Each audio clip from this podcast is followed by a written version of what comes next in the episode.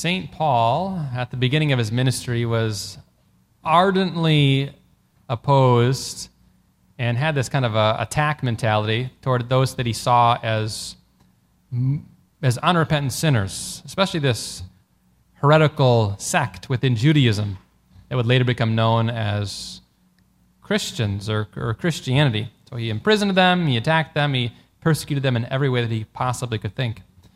But of course, you know, later he had a conversion experience, and something would radically change about the way that he handled those he saw as sinners. We read in one of his last epistles, the epistle to the Romans, in chapter 14, he said that, you know, if you're dealing with somebody, maybe someone who's weak in the faith, he said, don't focus so much on things of differing opinion.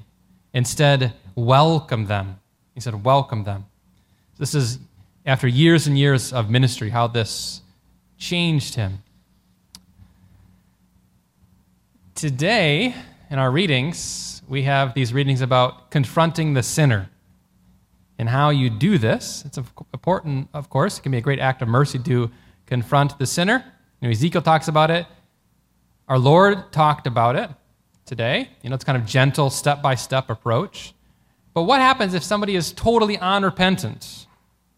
You've gently brought things up and they just don't want to hear it, don't want to have anything to do about it. How do you respond then? What's the next steps? That's what I want to talk about today. The way that our Lord instructs in his life, in his ministry, how to deal with an unrepentant sinner is with welcome. Uh, not kind of harping on this over and over again, but simply allowing the Lord to do his hidden work in that person's life. This is what we see kind of him teaching in his life. He mentions it in the gospel reading for today in Matthew 18. You know, he gives this kind of step by step approach to bringing things up with a brother, perhaps who's wronged you. But then when he refuses all those things, what do you do? What's the next step? Our Lord says that you should treat him like a Gentile or a tax collector. Well, what does that mean exactly? How did our Lord treat those on the outside? How did he treat those who were seen as sinners? I was curious about that. And so this passage that we're looking at today is from Matthew 18. So what did Matthew have to say in the rest of his books? I pulled up a few things. So we have him in Matthew 9. He's eating with tax collectors and sinners. These are like known sinners. These are not repentant sinners, people who know they got issues and are trying to fix them. No, these are unrepentant, you know, happy sinners. You know, they're, they're doing this. And here our Lord is eating with them. A few chapters later, in Matthew 11, we learn that he does this so much that he's gained a reputation for being with these sinners. Not only has he gained a reputation for being with sinners, but people are now calling him a sinner. You, know, you kind of take on the reputation of those who you're with. And so our Lord mentions that he is called a glutton and a drunkard.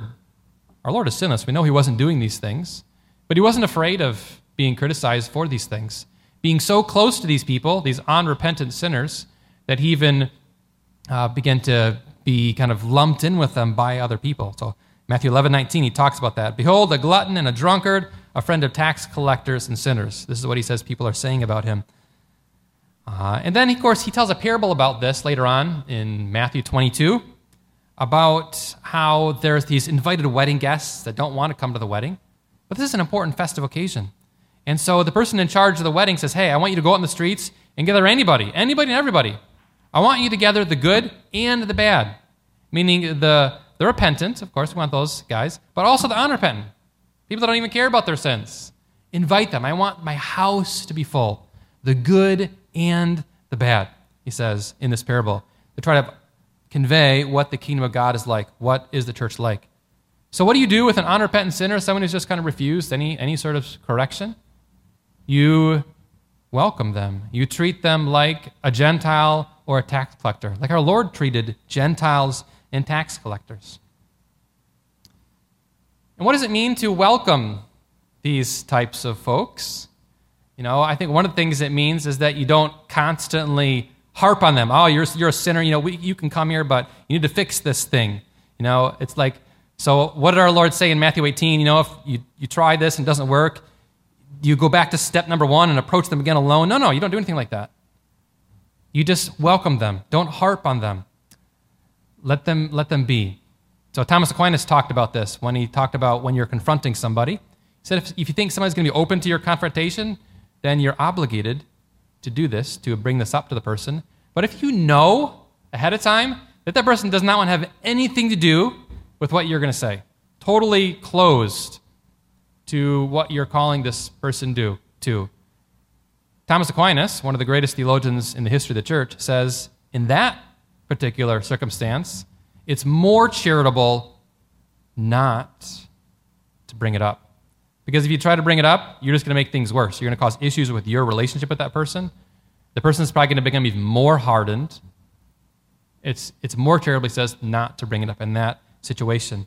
And this is what we see Pope Francis doing, or, or let's say Jesus doing in, in his ministry. You know, we don't hear him constantly berating and telling tax collectors they need to stop cheating people or the prostitutes they need to stop taking in business. We don't really hear him preaching much about that.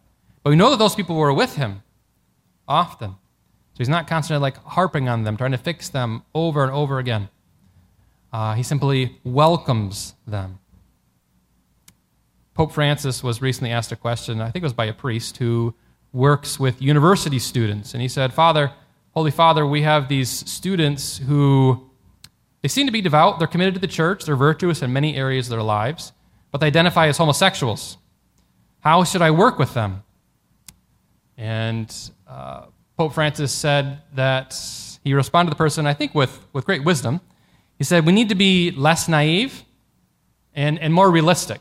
Know, that, I guess this priest had told Pope Francis that, uh, you know, these students, they see the church's teaching on on sexuality as, as, an, as an imposition, an unnecessary imposition. So, Holy Father, how should we work with them? And Pope Francis says we need to be less naive and more realistic when it comes to you know these things. This is a kind of a sensitive area right now, uh, and there's kind of a big focus on it. People like to focus on these more exciting sins, perhaps, than the less the boring ones like cheating or lying or you know on your taxes or who knows, you know. So uh, they focus on these things, but he says we need to be more realistic. He says, not forcing people into things and behaviors for which they are not yet mature or are not yet capable of. He then went on to uh, uh, give an example. I guess he had visited a religious sister who works with uh, people who identify as transgender. And he had gone to their house and talked to them, and they asked Pope Francis, Hey, can we come to your Wednesday audience. He does an audience for the tourists, a little teaching, and the Angelus prayer. Can we come there? And he said, Yeah, definitely. You can come on out to the, to the audience. And so they came. They came to the audience. And the first time they came, they began to cry as they were there, being welcomed, you know, in this midst. And, and they would say, you know, we didn't even realize that we were allowed to be here. And he says the crazy thing is, they have been coming back ever since, every week. Uh, just simply welcoming them, drawing them close to the Lord. And so instead of harping on them, constant correction, being welcoming means really, truly being welcoming, entrusting, these things to the Lord. Uh, that, that He'll take care of these things little by little. The Holy Spirit is at work. Whether this is in the life of someone you know, or maybe it's a sin that you struggle with and you've had difficulty with, the Holy Spirit is at work in these things. And so just taking time to, to stop and entrust those things to the Lord. Uh, I like the parable that our Lord told in Matthew 22 about the two sons. He says that a father asked two sons to go work in his field, and the first son said, Yeah, I'd be happy to do it. Or the, for the first son said, No, I won't do it. I won't work in your field. And then he went to the second son, and the second son said, Yeah, I'd be happy to work in the field. But then he, I guess he got distracted and forgot about it and didn't do it. Uh, but then something happened within the heart of that first son, and uh, he changed his mind and he went and he worked in the father's field. And our Lord says that tax collectors and prostitutes are entering the kingdom of heaven before you. meaning that there's this, this hidden work that's going on, that the Lord is at work far beyond anything that you can do. The Catechism of the Catholic Church, this great teaching book about our faith, says that the more we share in the life of Christ and progress in his friendship, the more difficult it is to break away from him by mortal sin.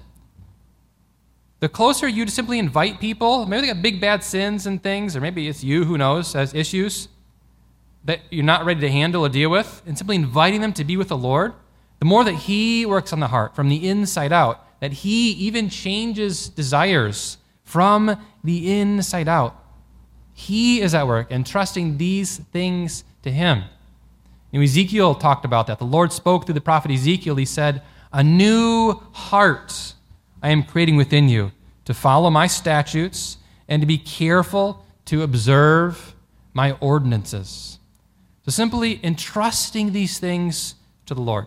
He is at work uh, and welcoming uh, these people, welcoming even yourself, your struggles, in, into our midst. So, what do you do? If you are, and maybe about a particular sin, an unrepentant sinner, maybe you disagree with some teaching of the church, or maybe you know somebody who's just kind of hardened against some teaching uh, that our Lord gives to us through His church. How do you respond? How do you treat those folks? Well, our Lord said treat them like a Gentile, like a tax collector meaning welcome them, uh, draw them in to the Lord, to His church, to His family. Don't harp on them, or if it's you, don't be, don't be beating down yourself, hard on yourself for whatever issue it is that you're dealing with. But simply turn to the Lord. Allow Him to transform you. Allow the Holy Spirit to work on your heart. Entrust that person to the Lord, knowing that our Father in heaven cares far more for that person than you or I can ever possibly hope to. How do you treat an unrepentant sinner? Welcome them uh, to the fame of the Lord. Entrust them to Him, that God may be glorified. Amen.